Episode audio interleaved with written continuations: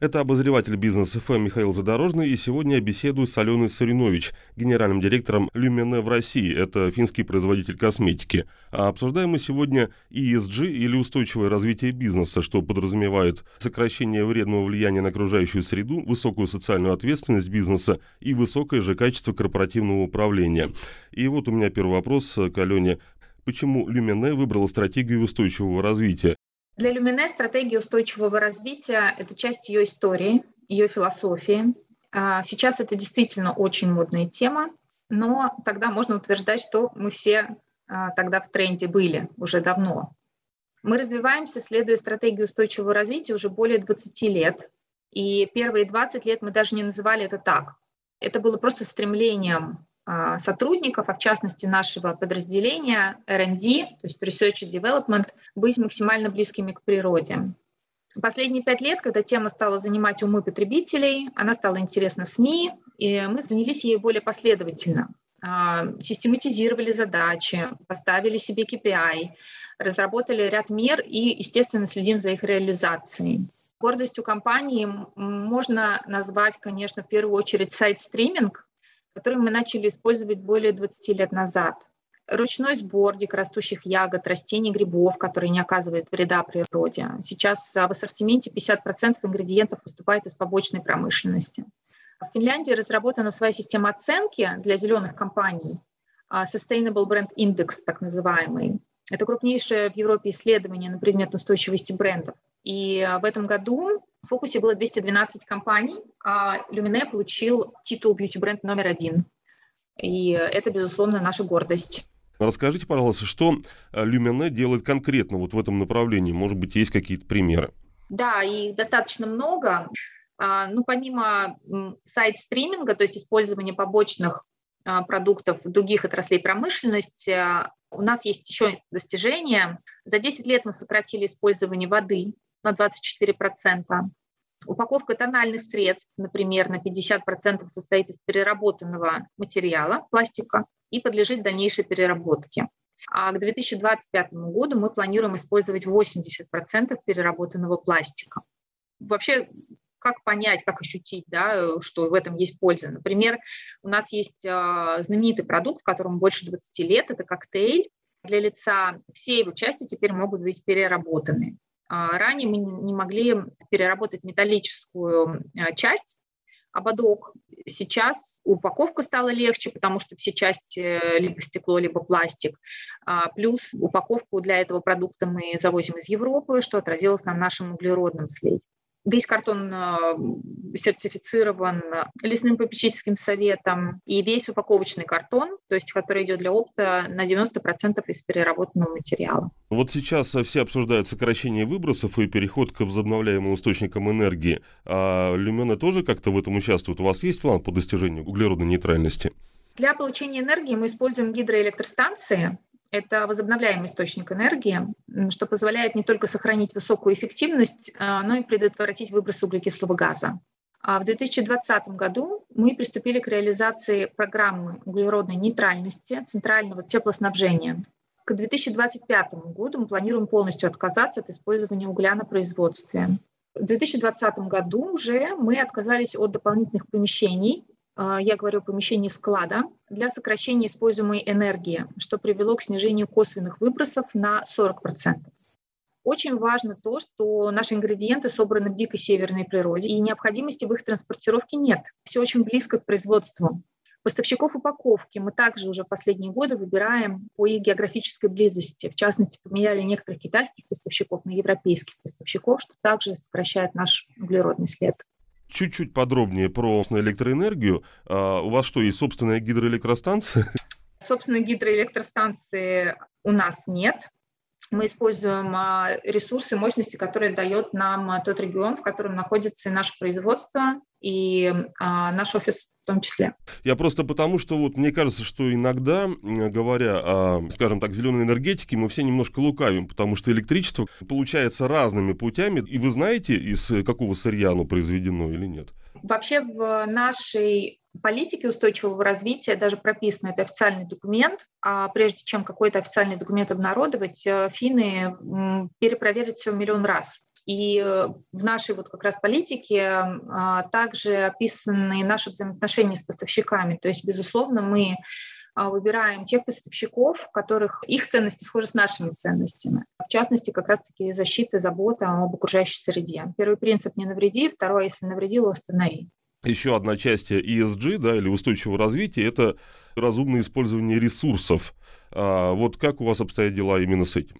Мы говорим о цикличной экономике, э, то есть э, от разработки продукта до его утилизации. И а, все отходы производства, например, подвергаются переработке или используются как раз для получения энергии. А вывоз отходов на свалку не допускается. И в результате ряда мер а, с 2008 по 2017 год мы сократили отходы на 23% и не останавливаемся, работаем с этим дальше. Что касается упаковочной пленки, она ну, на самом деле крайне такой болезненный вопрос а, для нас и для наших клиентов. Вот упаковочная пленка продается на рынок вторсырья и вторично используется. Так же, как и пластмассовая упаковка, оставшаяся от производства. То есть это может быть либо какой-то излишек, либо дефект. А вот мы ее, ее мы тоже продаем на рынок вторсырья. А, скажем, материалы на природные заменяете или нет, там, где это возможно? Ну, в той же самой упаковке, например.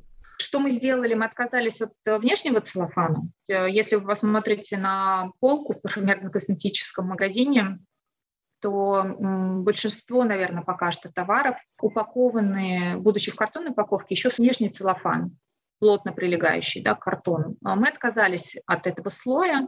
У нас есть некие планы по упаковке биоразлагаемой. А пока что не могу назвать конкретно, какой это будет продукт, но очень скоро мы представим его на рынок, я надеюсь. Ален, давайте теперь поговорим о такой составляющей ESG, как э, диалог с обществом и потребителями. Вот это вот то, что называют э, социальной ответственностью бизнеса. А вот для вас что это такое и почему это для вас важно? Мы, наверное, как и все, в данном случае стараемся популяризировать тему устойчивого развития. Мы ее раскладываем на молекулы, упрощая понимание. То есть мы свою миссию видим а, в том, чтобы разъяснить, потому что когда тебе что-то неизвестно, я говорю о потребителях, о рядовых гражданах, если что-то непонятно, это вызывает отторжение, это вызывает страх. Соответственно, нашу миссию мы видим в том, чтобы максимально просто а, рассказать людям о том, что же это такое ESG. И, откровенно говоря, даже людям, работающим в нашей области, в нашей индустрии, было довольно сложно с этой темой разобраться. Мы даже делегировали одного человека, которому сказали, вот ты разберешься в этой теме, разложишь на молекулы и потом расскажешь остальным. А финны очень ответственно, как я уже сказала, подходят к любой информации, и прежде чем ее обнародовать, они ее обязательно а, проверят, потому что честность у них тоже в генах, как и забота об окружающей среде. Основные каналы распространения информации а, – это наш официальный сайт, социальные сети, наша активность в них, сотрудничество с эко-коншес лидерами мнений, то есть те, которые нацелены на популяризацию этой темы и которые своими собственными проектами завоевали аудиторию. Мы рассказываем о них, они рассказывают о нас, таким образом больше людей вовлекаются. Ну, все-таки странно, вы вот упомянули о страхах, которые могут э, быть э, у потребителей. А какие могут быть страхи в связи с ESG у потребителей косметики? А, страхи и недоверие. Ну, самый, наверное, распространенный, что, ну, какой смысл сортировать весь мусор, когда все равно приедет один грузовик и все это на одну свалку свезут. Это первое, да, такое вот недоверие. Теперь я делать не буду. То есть такая защитная реакция включается. Да, то есть вместо того, чтобы сделать усилия, я найду себе базу доказательную, а, которая позволит мне не делать этого усилия. Очень много беспочвенных каких-то заявлений на тему того, что там, этот пластик э, там, хуже, этот пластик лучше. Мы, мы столкнулись одно время, наша компания, с э, таким агрессивным подходом одного лидера мнения о том, что вот вы только в Москве, Санкт-Петербурге собираете вторичное сырье от потребителя, а как же регионы. На что мы всегда отвечаем, что э, мы делаем сейчас на том уровне, на котором это возможно сделать. Естественно, появится возможность, мы а, расширим зону своего, так сказать, а, а, влияния в плане сбора упаковки. Вот, наверное, такие вот основные препятствия и страхи. Страх еще в том смысле, что люди не хотят в тему, боятся туда идти, потому что там очень много сложных э, понятий, а еще что-то делать приходится. А с противоположной ситуацией вы сталкивались? Потому что, ну, вы знаете, да, в мире, например, э, набирает движение зеленые инвестиции, да, когда люди а, готовы вкладывать а, деньги там в компании, которые бережно относятся к природе. Или, например, со стороны потребителей, которые покупают продукцию, производящуюся компаниями, которая заявила своей целью политику устойчивого развития. Вот у вас такие ответственные потребители встречаются? Да, конечно, встречаются. И м- мое любимое, одно из моих любимых дел это как раз раз-таки а, рекрутировать в бренд а, тех людей, которые бы подпитывались некими мифами а, о том, что мы не заботимся об окружающей среде, о том, что у нас в составе есть там микропластик, о том, что мы там не прислушиваемся к мнению потребителей. И я как раз-таки стараюсь посредством средств массовой информации вести некий диалог вот недавно в одном из интервью а, был комментарий, что ну вы же не принимаете седьмой тип пластика. Да, такая история была. У нас, а, получается, производство в Финляндии. В Финляндии седьмой тип пластика перерабатывается, и там с этим проблем нет. В России седьмой тип пластика не перерабатывается вообще. Но мы давали обратную связь нашим финским коллегам, и они поменяли поставщика, поменяли тип пластика на перерабатываемый в России. И таким образом а, можно было уже смело вот сказать, что да, мы прислушиваемся, и да, мы поменяли. Да, и таким образом человек такой, о, да, здорово. Очень, очень важно для людей, что косметика, например, подходит веганам. Я лично сама в магазине слышала разговор, я хожу просто такие сторчеки, так называемые, периодически слышу разговоры у полки реальных покупателей, и одна девушка другой говорит, слушай, они еще веганские. Я говорю, да, да ладно. И это правда имеет значение, и, возможно, эти девушки даже и едят мясо, и это ок, но они против тестирования, например, на животных, да, и для них это важно. И мы отвечаем как раз-таки запросам общества. У меня возникает такой вопрос, а потребовала ли вот эта ориентация на а, снижение э, вредного воздействия на окружающую среду, да, на диалог с обществом, а, вот э, то, что мы называем сегодня устойчивым развитием, потребовало ли это каких-то изменений в корпоративном управлении? Или, скажем, во внутренних э, бизнес-процессах компании? Не очень люблю себя сравнивать э, с другими, и компания наша с другими, но здесь напрашивается сам, само собой. Я бы, наверное, ответила так, что нам было проще, чем подавляющему большинству компаний, еще сильнее адаптироваться к новым запросам. То есть в плане устойчивого развития э, у нас и так отдел наш исследований и разработок работал в этом контексте и нам, правда, ничего не пришлось менять. Ну вот а, абсолютно, да, то есть мы работали как работали. Очень многие спрашивают, повлияла ли пандемия именно на вашу стратегию по устойчивому развитию? Да не особо. Как я уже сказала, вот этот всплеск интереса, он скорее нас систематизировал. Он нас дисциплинировал в плане какого-то бумажного оборота, да, документа оборота. И мы, опять-таки, все... Для нас это оказалось несложным, потому что наше производство было построено уже на этих принципах наши концепции, то есть весь замкнутый цикл этой экономики, еще раз, да, то есть это от концепции продукции до утилизации продукции, а, упаковки точнее, а, уже соответствовал этим принципам. А, мы просто это как-то больше структурировали.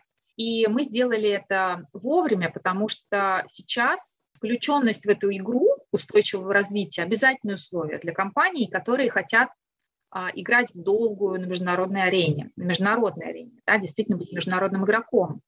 Когда мы выходили с предложением таким партнерам, как Марк Спенсер в Великобритании, Джон Луис тоже в Великобритании, или сети H&M в Швеции, все эти крупнейшие ритейлеры запросили у нас официальный письменный документ о нашей стратегии устойчивого развития. Они же, в свою очередь, запрашивают это потому, что либо следуют, либо предвосхищают требования своих клиентов. И э, избежать этого невозможно, выбора нет. То есть если компания хочет показывать достойный какой-то да, результат, то э, это must-have. Ален, сложный такой, э, наверное, может быть, неудобный вопрос, но все-таки, вот смотрите, а, например, а, зеленая электроэнергетика, она все-таки обходится дороже, да, чем э, традиционно, если мы говорим там про такие источники, как э, ветер а, или солнечная энергия.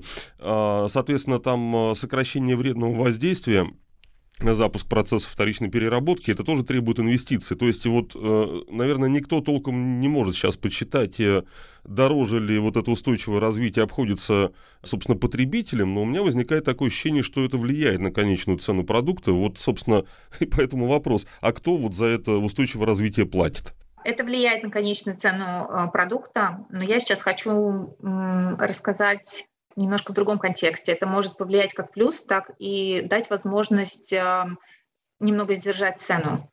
А, я рассказывала уже о примере с целлофаном. А, когда ты что-то убираешь от продукта, естественно, ты его себестоимость все-таки снижаешь при прочих равных, да, то есть если мы оставляем продукт как есть и просто у него что-то убираем, вот, например, целлофан, то есть мы убираем целлофан и мы убираем а, работу по целлофанированию. Соответственно, это произошло в самом начале пандемии. В частности, это позволило нам не бежать сломя голову, поднимать цены. Очень многие игроки в нашей индустрии подняли цены в, непосредственно в 2020 году, причем несколько раз. Мы сдерживали цены весь 2020 год и подняли их э, только в марте 2021 года. Вот, в том числе вот такие да, меры, как ни странно, да, это дороже, но с другой стороны, когда ты что-то убираешь, ты природе помогаешь, и, и бизнесу помогаешь. Да, я и говорю, что это сложно просчитать, потому что очень много факторов. Но, может быть, я, я и заблуждаюсь, но, наверное, со мной вместе заблуждается довольно много людей, которые считают, что зеленая энергетика, устойчивое развитие – это то, вот за что мы доплачиваем.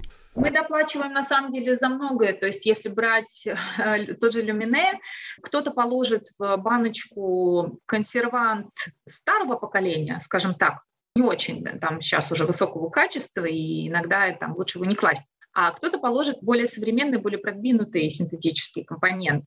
А вот как раз-таки мы за такое вот оптимальное не за оптимальное, за лучшее сочетание цены и качества, но всегда качество на первом месте. То есть продукция должна быть не только натуральной, но она должна быть еще безопасной и качественной при этом. То есть э, многие считают, например, что если продукция органики, если она полностью натуральная, это хорошо. Но это не, не всегда хорошо. Чтобы обеспечить ее безопасность, необходимо положить какой-то дополнительный, сохраняющий свойства и дающий безопасные э, вот эти качества ингредиент, компонент. Так вот, возвращаясь к цене, Люмине делает выбор э, в пользу более продвинутых синтетических компонентов, коль скоро нам приходится их класть. Да, конечно, а, это тоже влияет на цену. Но здесь для нас без компромиссов. Качество в любом случае, качество, безопасность на первом месте. Ну и э, последний, наверное, вопрос. Сейчас действительно все обсуждают э, это устойчивое развитие, э, все обсуждают э, зеленую энергетику, отказ от углерода, ну или, по, по крайней мере, сокращение выбросов, да. А вот как вы думаете, к чему все это приведет там на горизонте лет пяти, там, может быть, десяти, и в частности, как ваша компания через 5-10 лет э, вот, будет в этих новых условиях существовать? За всех, наверное, не скажу, скажу за нашу компанию. У нас есть, как я уже сказала, некая стратегия устойчивого развития, и есть таргеты по годам там, по полному отказу, например, да, там, а, от чего-то или переход на что-то и так далее. То есть у нас план на 5 лет, он достаточно четкий. То есть чтобы что-то случилось через 5 лет, нужно было уже начинать вчера. А, это вот как бы, да, про другие компании. То есть если другие компании только сейчас начинают об этом задумываться, но через 5 лет, правда, они окажутся уже просто на периферии. А, я вижу компанию Люмине на передовой, в этой области, и мы уже занимаем лидирующие позиции, по крайней мере, среди а, северных, северноевропейских стран, и занимаем лидирующие позиции в индустрии красоты. А если говорить про сферу устойчивого развития и замкнутом цикле экономики, без преувеличений, потому что есть факты, есть цифры, есть официальный отчет. У нас сейчас в разработке еще около 10 там, натуральных э, ингредиентов, которые опять-таки произрастают э, близко к производству, да, что ну, никак не может негативно повлиять на наш там, углеродный след. То есть, э, да, есть план, мы ему следуем, и как-то оснований, что мы уйдем со своих лидирующих позиций в этой области, наверное, нет у меня такое ощущение складывается, что все мы там через какое-то время, через 5, может быть, через 10 или даже 15 лет, но вот все равно это будущее наступит, и мы все э, будем так или иначе ориентироваться на это устойчивое развитие. И мы, я говорю, и потребители, и бизнес в том числе, э, ну, видимо, не только в России или Финляндии, а вообще по всему миру. Да, так и есть. Мне кажется, мы к этому идем.